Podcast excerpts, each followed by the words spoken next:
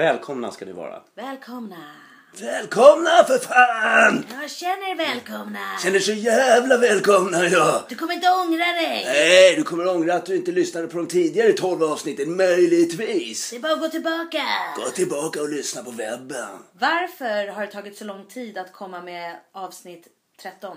Att vi inte har setts på en månad ungefär. Ja, vi har helt enkelt inte umgåtts och vi har inte orkat göra det via Skype eller... Ja, vi kan ju inte. Vi är ju tekniska idi- Ja. idoiter Ja. vad det gäller Skype.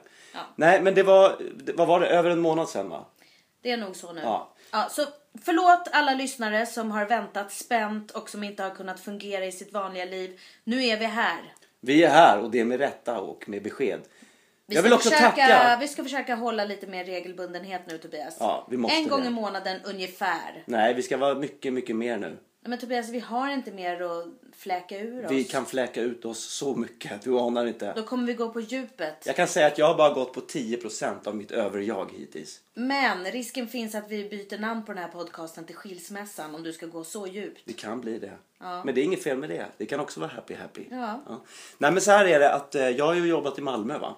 Ja, du jag, gör ju det nu. Ja, jag gör ju det nu. Men jag har ju repeterat alltså väldigt, väldigt intensivt. Så jag har ju bott i Malmö så jag har bara pendlat. För att se din sura min när jag kommer tillbaka. Säger du hem. repetera? Repeterat. Jag är skådespelare, skådespelare. repeterar. Jag, jag har s- läs och svårskrivigheter. Ja. Ja, okej. Det är bra. Ja, nej men jag, så att det, det har inte helt enkelt funnits tid. Vi har inte sett så jävla mycket helt enkelt. Nej. Och när vi har sett så har vi liksom stått vid diskbänken eller typ vid vid en dammsugare. Jaha, nu är vi plötsligt vi.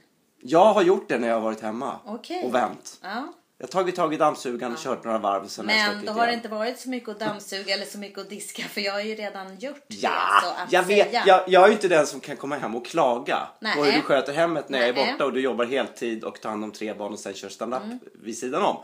Men eh, visst fanns det att dammsuga. Jo, Visst finns det det. det är väldigt grusigt ute just nu. Det är grusigt ute och inne. Jag känner att du jättegärna har tagit på dig den här eh, attityden och den här att du skulle vara den här killen som svänger ihop en paj på 15 minuter. För det trodde ju min mormor. Hon trodde ju alltid... Må hon vila i frid. Ja, Ja. hon trodde alltid att du var så fantastisk i köket och jag har ingen aning om var hon har fått det ifrån. Nej, var fick hon det Och ifrån? hon var så envis i sin uppfattning om att du stod och svängde ihop en paj på 15 minuter så att hon fick tro det. Ja, och det trodde hon faktiskt ända in i graven. Ja, ja, det kanske Det inte var just hemskt. det hon tänkte på på Inte det slutet. sista kanske, men... men Nej men jag, vad skulle jag göra när hon sa så? Åh, vad skulle jag göra? Skulle jag säga du nej jag är inte alls här, en sån som nej kan men det är ju. Malin som har gjort det här goda. Hade du ju kunnat Ja. säga. Ja. Jag måste säga att jag, jag, jag, ty, jag tyckte om den bilden av mig själv som hon hade. Ja, precis. Så du liksom fortsatte odla den myten. Ja. Nej, jag är inte så jäkla bra på att svänga ihop en paj på en kvart. Men däremot när jag har varit hemma så har jag, varit ganska, så har jag gjort panerad rödspätta. Och jag har fått alla barnen att tycka om fisk. Ja, och just nu luktar det fisk i hela jävla köket. Vet du vad jag upptäckte att det var? Nej. Det luktade så illa igår och idag på Ja, du morgonen. får ursäkta mig. När jag skulle tina den där rödspättan så la jag den direkt på diskbänken i paketet. Och så rann det ut sån här spättesaft. Och det la sig under, du vet, knivstället. Så att under knivstället hittade jag två dagar gammal Och rödspättespad. bara, bara att du kallar det spättesaft. ungefär som att det skulle vara något gott och attraktivt. snuskigt. Usch vad Man får associationer till någonting, får man inte det? Spättesaft. Det låter som så här motorcykelgäng med damer som är ute och åker. Ja, jag tänker mer på... Hörru Gullan, har du spättesaft i brallan? Nu går vi och duschar. Ja. Nej då, men, Ja, ja. typ. Spättesaft som har legat i läder ett par dagar och sen Ja. torkar in. Seb McKayan. Ja. Ja. En kvinnlig Seb McKayan. ja, ja, nu räcker det. Ja. Eh, Varför kommer vi alltid in på sex? ja, vi sitter och Är det, pratar. brist, är det för att man har så stor brist på sex Jag vet inte liv? vad du har brist på. Nej. För mig är det inga problem. Nej, inte för mig heller. Nej, bra. Eh, Nätet går varmt. ja, ja. Ja, nu var det lågt. Du är ju låg. Är jag? Varje gång Kort du ska... visste jag att jag var, men inte att jag var låg. Ja, men varje gång du försöker hålla på med stand-up också så hamnar du ju alltid i det där under bältet. Ja, men det, är- det ja, jag vet inte fan vad Du det tror att du är Micke Persbrandt. Du tar på dig Nej, det tror jag verkligen och inte. Tjena allihopa! Och det är inte du. Nej, men jag tror inte att jag är Micke Persbrandt och han skulle väl aldrig ha en jeansskjorta för fan. Nej, vad han För fan, det skulle han aldrig ha en jeansskjorta. Jo, Tre jävla halvfikusar. Jag tror Micke Persbrandt har jeansskjorta. Kanske han har. Mm. Vad tror du att han går runt i? Såna här eh, Armani, alltså det finaste liksom tror jag. Dyra grejer. Till Jag vardags. tror han och Lars Norén har ungefär samma klädkonto kan jag tänka mig. Jaha, tar du snus nu också? Ja, tänk att det är bra. Ja, jag trodde du hade slutat. Slutat snusa. Nej, nej. Jag har slutat med psykofarmaka. Det är någonting Okej. helt annat. Ja, ja. Nej, men det Ja. brukar ju gå hand i hand det där. För Nej, men jag tänkte om man slutar med psykmediciner då kan man ju börja med andra saker Okej, som inte men, är farliga. men nu orkar inte jag prata om ditt inre. Nu vill Det jag var prata, du som började. Nu vill jag prata om mitt yttre. Vad jag har haft för Ja, mig. vad snygg du är idag. Tack, men det var inte det. Varsågod. Jag kan se längre än mig själv. Kan du? Jag eh, jobbar ju som lärare Ja, det gör du. och eh, förra veckan hade jag en otroligt intensiv vecka. Men Mm. så himla belönande. Alltså det är ju inte så lönsamt att vara lärare om man tänker ekonomiskt. Men när man ser eleverna växa och lära sig nya grejer så är det ju så himla häftigt. Och förra veckan så satte vi upp en show. Vi gör ju det ofta på min skola och vi har musik och dans och teater och sådär. Och det blir liksom bättre och bättre varje gång och det tuffar på och man lär sig nya grejer hur man ska tänka och så. Och jag tycker det var så häftigt för det var framförallt ett gäng killar som kanske egentligen inte var så intresserade av teater men som blev det medan vi repade och sen när vi skulle spela upp för publik. Ja. Så vi hade ju sju föreställningar eller något sånt där på två dagar. Och de här underbara ögonblicken, för jag håller ju till där bakom då och ser till att alla har klädbytena på plats och pass på nu, nästa scen är du och sådär så att man påminner dem hela tiden. Ja. Du menar alltså när ni spelar? För du, det, du har ju skrivit ofta och regisserat och sånt där Jo, också. jo men un, under tiden, och fast vi har körschemat uppklistrat överallt så är de ju ändå så här tomma i blicken bara ah, när är det min tur? Och man liksom, kolla här, nu är det den scenen och sen är det du och sen är det musik och sen kommer du in igen. Och, och det var sånt där underbart ögonblick när en av killarna där som, han hade en roll och han höll på att skratta ihjäl sig hela tiden för han tyckte det var så kul att, att se sina kompisar spela teater och sådär. Och Han fnissade varje gång och liksom, åh nästa föreställning ska jag hålla mig. Och han hade en uppgift och det var att bära in ett bord till en restaurangscen. Och så precis när vi ska spela upp den där scenen och allt är roddat utom det där bordet och folk börjar liksom rusa bakom scenen. Var är bordet? Var är bordet? Och så till slut hittar jag honom, han som ska gå in med det. Och då har han hittat ett eget ställe där han tycker att det är bättre att gå in med bordet. Och jag går dit och väser så här tyst som jag kan. Bordet ska in! Och han tittar på mig och ser helt lugn ut och bara, jag vet. Ja, men bordet ska in nu, säger jag. Och han tittar på mig och säger väldigt lugnt, jag vet. Och sen ser jag vad han, in, han inser. Jag ser vad som händer i blicken när han helt plötsligt får panik och han bara, Ska bordet in nu? Han har ju liksom stått och väntat och Ja. tyckt att nu har jag förberett mig, jag är beredd. Och liksom glömt att alla står och väntar på honom. Och då hade de tänt upp på scenen för de trodde ju att våran black var slut. Liksom. Ja. Och se honom rusa in med det där bordet då med tänt ljus och sådär.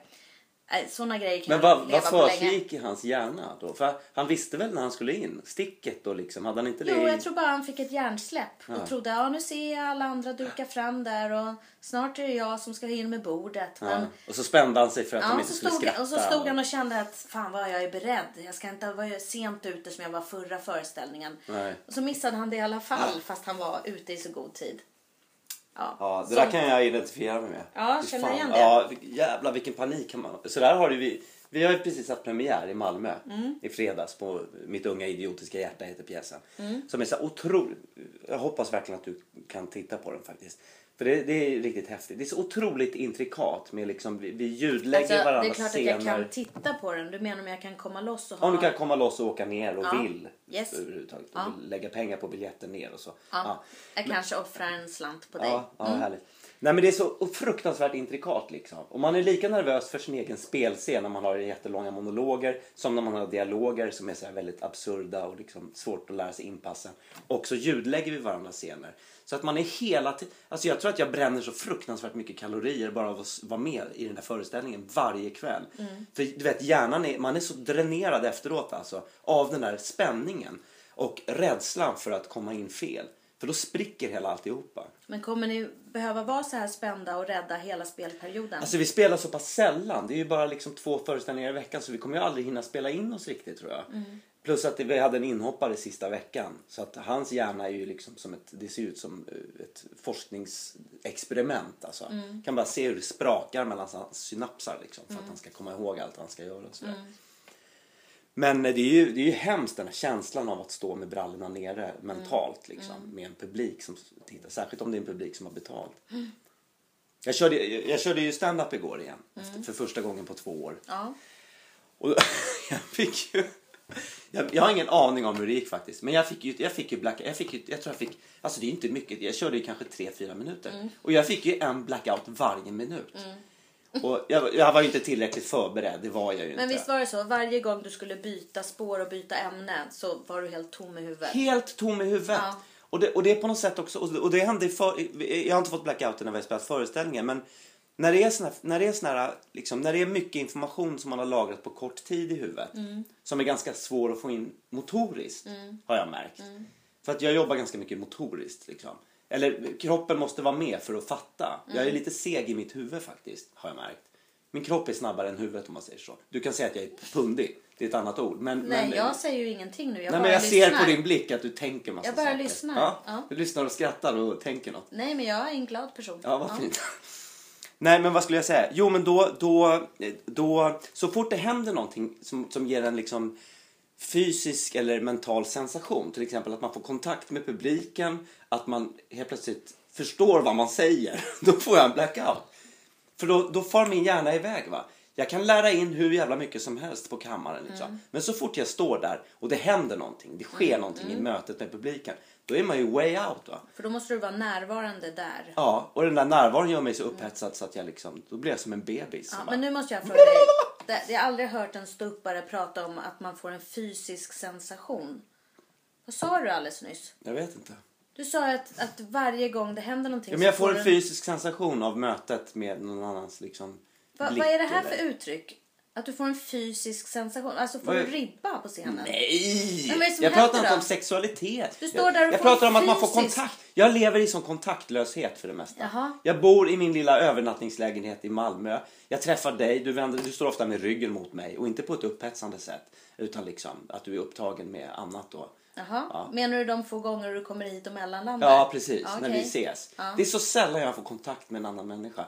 Så när jag får det så liksom förlorar jag mig själv. Så att när du står framför en stand-up-publik Fan, det här är i, i, i terapisoffan. Jag vet inte. När du har tre, fyra minuter och står inför eh, en publik då. Då får du fysiska sensationer när du Ja. känner att de tittar på dig och reagerar på Ja, det när de säger. reagerar på det jag säger. Och då jag får du en blackout. Ja, då får jag en blackout. Det här är jättespännande. ja. Och mitt mål är väl inte att bli bättre på stand-up. För det vet jag inte Nej. hur man gör. Eller jag menar, det är ju en konst i sig. Men mitt mål tror jag, det är att jag ska kunna klara av liksom, kontakt utan att få blackouter. Okej. Så att jag måste utsätta mig för mer mänsklig kontakt tror jag. Ja. Och då Men- kan jag tänka att, att det, det arbetet skulle kunna börja med dig. Ja, Malin. men jag undrar så här. eh, Är det därför du ofta står med tom gapande blick och inte säger något här hemma varje gång jag tar kontakt med dig? För att du helt enkelt får en fysisk sensation och en blackout? Jag har aldrig varit med om att du har tagit kontakt med mig. Nej, okej. Nej. Då är det bara Du, du ett skäller naturligt ibland tillstånd. och ropar och gnäller och tjatar ibland på mig. Men det kallar inte jag för kontakt. Det där är inte sant. Nej, jag överdrev faktiskt lite. Ja. Men du, det här Ja. med teater. Ja. Det är ändå intressant när du säger att ni som ensemble då, att ni måste vara så här på helspänn och ni ska gå in och ut i varandras eh, text och vara beredda att ljudlägga och göra små... Filma och sådär. Ja, sådär. Ni hela tiden ingår i varandras eh, jobb som en intrikat väv, skulle man kunna säga. Ja. Det där tycker jag är intressant därför att jag som jobbar då i skola eh, på vanliga dagar. Eh, det är ganska sällan man får till det där i klassrummet. Ja. Eh, jag brinner ju ganska mycket för eh, att det ska vara ett teamwork. Man ska vara ett lag. Jag gillar ju den här tanken med ett fotbollslag. Att alla måste kämpa och dra åt samma håll. Men i skolvärlden är det väldigt sällan nu för tiden man får till det. Det, Ja. det är ganska många i klassrummet samtidigt. och ehm, Ofta ganska okoncentrerat. Och man har många yttre hinder för att hitta den där verkliga koncentrationen Ja. och de gemensamma referensramarna. Men det är det som är så häftigt när man sätter upp en show och jobbar med teater och musik. Därför plötsligt angår alla varandra. Det är inte okej att inte dyka upp. Det är inte okej att komma för sent. Nej. Därför att man sätter kompisarna i skiten. Ja. Och man kan inte spela den där låten om inte trummisen dyker upp. Därför då funkar det ju inte. Eller vi kan inte spela upp den här teaterscenen om inte alla är där och gör det som vi har repeterat. Och det tycker jag är häftigt och jag tror att det är det ofta som saknas i skolan nu för tiden. Och idag läste jag en artikel om att Waldorfskolorna är de som har eh, förlorat på friskolereformen i Sverige. De har liksom inte fått några pengar eh, och ja, fått kämpa jättemycket jämfört med många andra friskolor som har fått massa pengar. Och ändå är det kanske de som lyckas med att hitta den här koncentrationen i klassrummet. Att man verkligen är noggrann, man jobbar länge med varje grej. Det ska bli ett riktigt hantverk. Eh, det där tror jag är någonting som de vanliga skolorna kanske borde titta på och lära sig av. Ja, jag håller absolut med dig. Och där, jag, där, jag, tänker, jag tänker så liksom hela tiden när jag hör om problemen i skolan och så när man pratar om olika reformer och betygssystem och sådär. Och jag skrev, en, jag skrev en grej på Facebook om det också. Fick massor med liksom, jag, menar, jag tror att de flesta går och tänker samma sak. Men jag, Jag tror jag har ju själv gått, jag har ju själv gått, nej det är möjligt men jag har ju själv gått i Waldorfskola eh, större delen av mitt liv och eh, då var ju den då var ju den lite mer sekteristisk kanske än vad den är idag. Och lite verklighetsfrånvänd på ett sätt sådär för att den, den, det, det fanns ett, ett gammeldags tänkande då från de här pedagogerna som var inspirerade av Steiner och sådär att de inte följde utvecklingen riktigt. Men nu har ju den blivit mycket mer modern och samhället har ju förändrats också med alternativ medicin och allt sånt där hur man tänker liksom, om, om människan, hela människan. Men jag vet alltså jag vet, det här som du pratade om med fotbollslaget, att alla ska känna sig delaktiga. Ja. För jag tror att det är så här att om de här eleverna som till exempel, många mår dåligt och många är stressade och liksom skiter i att komma till skolan och eh, det, de saknas inte när de inte är där utan alla är utbytbara. Därför att varje elev är bara en peng. Man bygger inte upp undervisningen på att alla behövs. Man bygger inte liksom och det är klart att det är skillnad på att göra en show tillsammans där man har en konkret uppgift som att till exempel bära in ett bord. Är inte bordkillen där då kommer inte bordet in. Då kan man inte spela scenen. Nej. Men man måste ju bygga, under, alltså man måste ju bygga de vanliga lektionerna och själva liksom tänket i skolan och kring klassen på exakt samma sätt. Att alla är livsnödvändiga för, liksom, för, för klassens existens. Att om en elev inte kommer så saknas den eleven. Alltså, och det finns ju inte på skolan därför att man värderar inte eleverna på det sättet. För Nej, man ser bara man- eleverna som liksom... Plus, plus det här kortsiktiga tänket som finns politiskt. Att man gör en liten grej för att det ska se fint ut och så ska man ha tron på det då nästa regeringsperiod. Sen river man upp det och så kommer det någon ny jävla minister som kommer med nya rön och grejer liksom. Men det som Waldorf har, och det förstår jag inte riktigt hur man ska kunna överföra till den, till den vanliga skolan. Det är att de har ju ett, de har, dels har de ju en, ett, ett kristet tänk. De har ju en, det finns ju en kristendomsundervisning om man ska säga. Som bygger på mytologi och Goethes, alltså det finns ju ett helt system för hur man ser på människor. Det finns en andlighet. Det finns ett andlighetsperspektiv som de tar in från första stund på vad en människa är. Att vi, består av en, vi består av en själ och en hjärna och en kropp och musik och rytm. Och liksom, det finns ett estetiskt och ett på ett sätt religiöst tänk kring människan. Och det kan du aldrig få in i den kommunala skolan.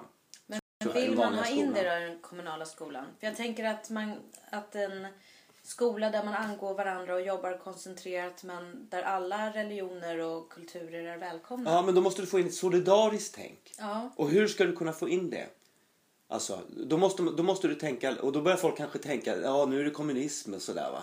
Jag vet inte hur du ska... För, Nej, men då hur, hur kan jag- du få in det och gå emot det här jävla liksom, Nej, marknadsekonomiska men då tänker jag så här. Alltså, hur- man-grejen? Hur ska vi motivera eleverna att komma till skolan och tycka att det känns värdefullt att komma dit? Ja. Därför att skolan är ju inte det enda stället för kunskapsinhämtning nu för tiden. Nej. Man kan sitta hemma och ha tillgång till hela världen vid sin dator Mm. eller sin telefon. Ehm, därför tycker jag att man kanske måste lägga mycket, mycket mer av undervisningen just på vad som händer i gruppen. De mjuka värdena. Ja, men De också, mänskliga. Ja, men alltså att, att man gör saker i klassrummen som man inte kan göra själv hemma på egen hand. Nej. Utan det sociala och att man gör experiment tillsammans. där man kommer fram till Ja, kunskapen precis. tillsammans. Och det kan man göra i alla ämnen. Ja. Det, kanske Ja. inte, det kanske inte är så att man då ska säga nu räknar ni matte fem sidor, jobba enskilt.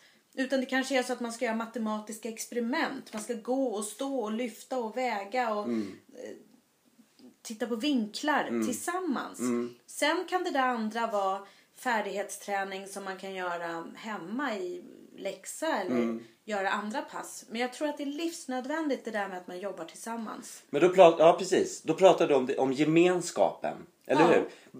Då pratar du om det som kan uppstå i mötet med en annan människa. Ja. Det man, och då ska man inte dela ut eh, plattor eller dator. Då är inte det, det är inte det som är skolans uppgift. Att Jo, ligga- man kan göra det med iPads också. Det, det spelar ingen roll, bara det blir någonting som måste ske här och nu som man inte kan sitta och göra hemma på sin Ja, egen nej men kammare. precis. Jag menar, jag menar att skolan har, ju, skolan har ju velat konkurrera med det som är utanför samhället. Genom att liksom, man går in på skolwebben, det är coola hemsidor, man kan lägga ut grejer på Youtube. Allt ska vara, det, man ska kunna dela, allt ska vara tillgängligt för alla. Men det handlar ju väldigt, man har ju också infört väldigt mycket så individualistisk träning. Att man ska söka upp, man ska vara sin egen lilla forskare och ta reda på vad man själv behöver lära sig. Och det är ju det kanske tänket som är ganska det, det kan man ju ersätta på egen Det kan man göra på kammaren själv. Då, då försvinner själva skolan som gemensam, alltså ett, ett, en plattform där man är tillsammans. Då måste vi tillbaks till gemenskapen. Fast det är ju för att det är Alltså- helt... Nej men Tobias, jag vet inte om du har... Jo men jag förstår vad du menar. Ja, men jag vet inte om det du säger nu, om folk skulle hålla med dig om det. Folk som jobbar i skolvärlden. För att eh, jag tror att de flesta gör ett ganska bra jobb som lärare och man har ett bra tänk. Men det som händer just nu är ju att skolans status är så låg.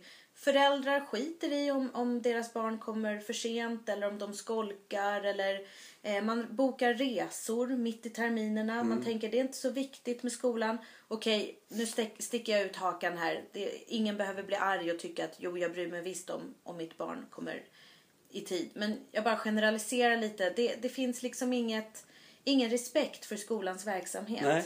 Men jag, okej, okej, om jag får eh, bara säga. Mm. Det gäller ju vårt eget barn, vår egen tonårsson. Ja, Han- hans attityd till skolan. Hans attityd och grejen skolans attityd till hans försenade ankomster. Han får ju försenad ankomst flera gånger i veckan. Mm. Ja. Och då säger jag till honom så här. Du måste komma till i tid till skolan. Mm. Varför då? Ja, därför att det pågår en jävla lektion och det är en lärare som försöker liksom förmedla kunskap till er. Mm. Om du inte är där så stör, om du kommer för sent så stör du koncentrationen i klassrummet. Det är ett jäkla sätt och det är brist på respekt liksom. Mm. Plus att du inte lär dig så mycket som du ska. Men då, då tycker han att det påverkar ändå inte betyget. Nej. Och där, Det är ju ett jätteproblem Ja, och han är ett jättetydligt exempel på precis det som beskrivs i Stefan Jarls Godheten. Den här filmen Godheten som blev stoppad av SVT. Jag har faktiskt inte sett Nej, den. men den ligger ute på Youtube nu Ja. i sex delar. Så att man kan gratis bara gå in på nätet och se den.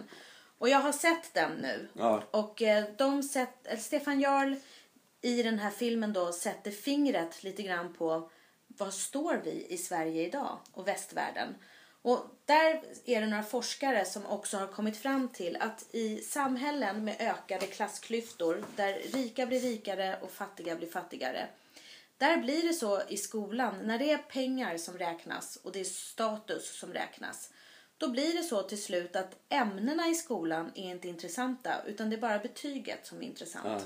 Därför liksom finns det ingen förkovring eller koncentration i ämnet för man är bara intresserad av själva resultatet. Nu är det prov snart, nu är det prov och så är det där provet skitviktigt. Men sen så finns det inga skolböcker. Det är lösbladssystem Mm. överallt som, som man hittar hoprullade under barnens sängar. Man bara känner så här, men var är själva undervisningen? Var är själva liksom inhämtandet av kunskap? Mm. Det är bara avprickning för de här proven där vi ska jämföra oss ut med dem utomlands. Men, men vår son, han är ju också ett jättetydligt... Han tycker, okej, han ska tycka att jag är töntig för jag är hans mamma. Men eh, han tycker att läraryrket är ett otroligt dåligt yrke. Han fattar inte hur man skulle vilja bli lärare. Nej. Och det förstår jag, det kanske man tycker i hans ålder. Men det är också typiskt för det som de lyfter fram i Stefan Jarls Godheten. Att i ett samhälle med stora klassklyftor, där vill barnen bli rockstjärnor och basketstjärnor. Man vill ha snabba cash, man vill ha berömmelse. Och det är också där eh, våld i, i låga åldrar ökar. Därför att eh, det kanske är enda gången man känner att man får respekt eh, när man har ett vapen eller tar till våld.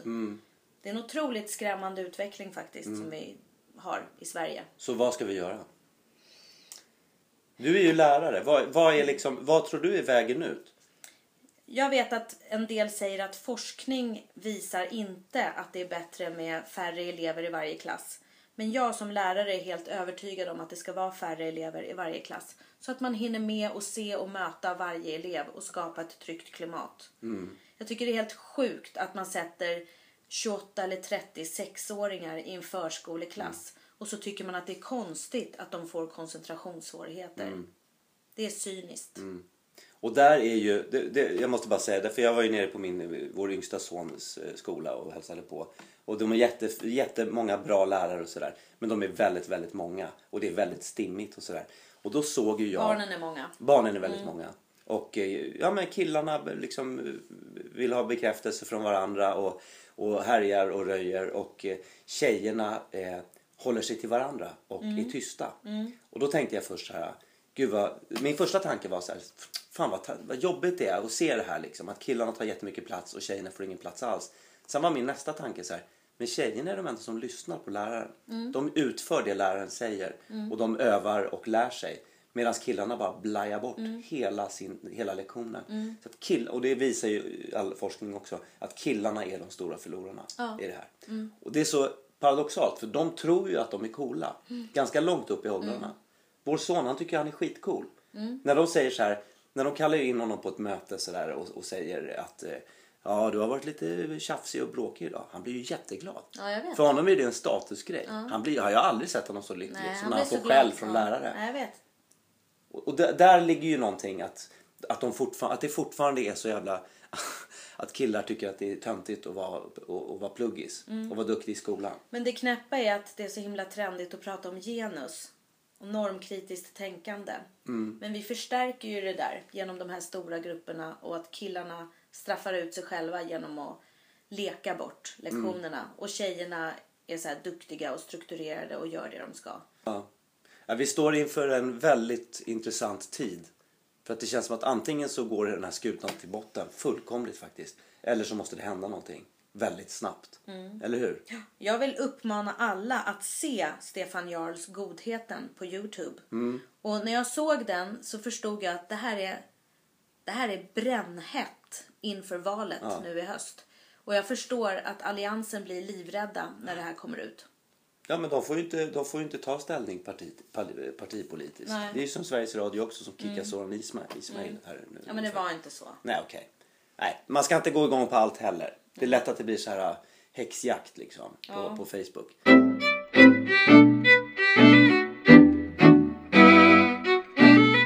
Apropå Facebook. Jag tycker att vi borde utveckla Facebook. Alltså Facebook det är ju inte liksom ungt och trendigt längre utan det är ju sådana som du och jag. Det är ju medelålders människor. Det är ju lite som en förlängning på den här boken man hade när man var liten. Mina vänner. Mm, ja, favoritfärg, favoritplats och sådana där Ja. saker. Eh, men, men jag tycker att vi borde utveckla Facebook lite grann och göra den mer som någon ärlig dagsstatus. Man borde ha ett nytt foto varje dag och verkligen visa hur man ser ut egentligen. Som inte går att fixa till på Instagram Ja. med filter och Ja, grejer. men man ska vara ärlig. Liksom, har man blivit blek och fet, då ska man fan visa det. Eller har man haft en sömnlös natt, så ska man se det. Ja. Det, det Ja. känns så här fuskigt att folk har lagt ut snygga bilder som man tog för tio år sedan. Eller retuscherat något snyggt eller så. Jag tycker det vore roligt om man fick se alla verkligen som de såg ut dag för dag. Det skulle vara riktig Facebook. Men du, då skulle det vara så att man kopplar liksom elektroder till, till hjärnan och kroppen sådär så att man inte kan ljuga. Utan man bara kopplar och så skriver den där statusen sig själv. Som en lögndetektor. Ja, precis. Ja. Man kan inte ljuga utan liksom, det läggs ut bara. oavsett om man vill eller så inte. bilden kommer ut och så kanske det står diarré. Ja, typ. Och då är det så. Magsjuk, självmordstankar. Ja, Ja. allt det där. Skulle- Fundera på att skilja mig. Visst skulle det vara intressant? Ja, så- kränkt och, och Ja, skändad. Magsjuk, skilsmässobenägen. Ja. så kanske någon svarar. Varför har du inte sagt det här? Ja, precis. Nej, du får veta det via Facebook. Ja, det skulle vara skitbra faktiskt. Det skulle det vara en ja, det bra skulle idé. vara jättebra. För jag tycker in, inte att jag försöker förhärliga mitt liv på Facebook. Tvärtom. Jag skriver ofta om det som är för jävligt. Ja. För några veckor sedan så när du var nere i Malmö och satt i din egna lägenhet och gick och tränade och hade sovmorgon och läste Jag jobbade tidningen. jättehårt. Och du myste och levde livet. Fan, och jag ja. var ensam med tre barn. Då blev det plötsligt stopp i ena toaletten här hemma. Oj, oj, oj. Och jag försökte med toalettborsten och på olika sätt liksom lösa upp vad det nu var som satt där. Ja. Jag tror det var eh, ett av barnen som var snuvig som hade råkat spola ner för mycket papper i en klump. Ja. Och jag höll på med den där toan och inget hjälpte. Och det stank kiss dessutom. För Ja, någon hade fräscht. gått dit och kissat på det där som inte gick att spola bort. Och jag kände bara, nej ska det vara så här. Och jag ringde våran hyresvärd. Mm. Och jag ringde på kvällen för jag tänkte jag anmäler det här så kan de ta tag i det här imorgon bitti. Mm.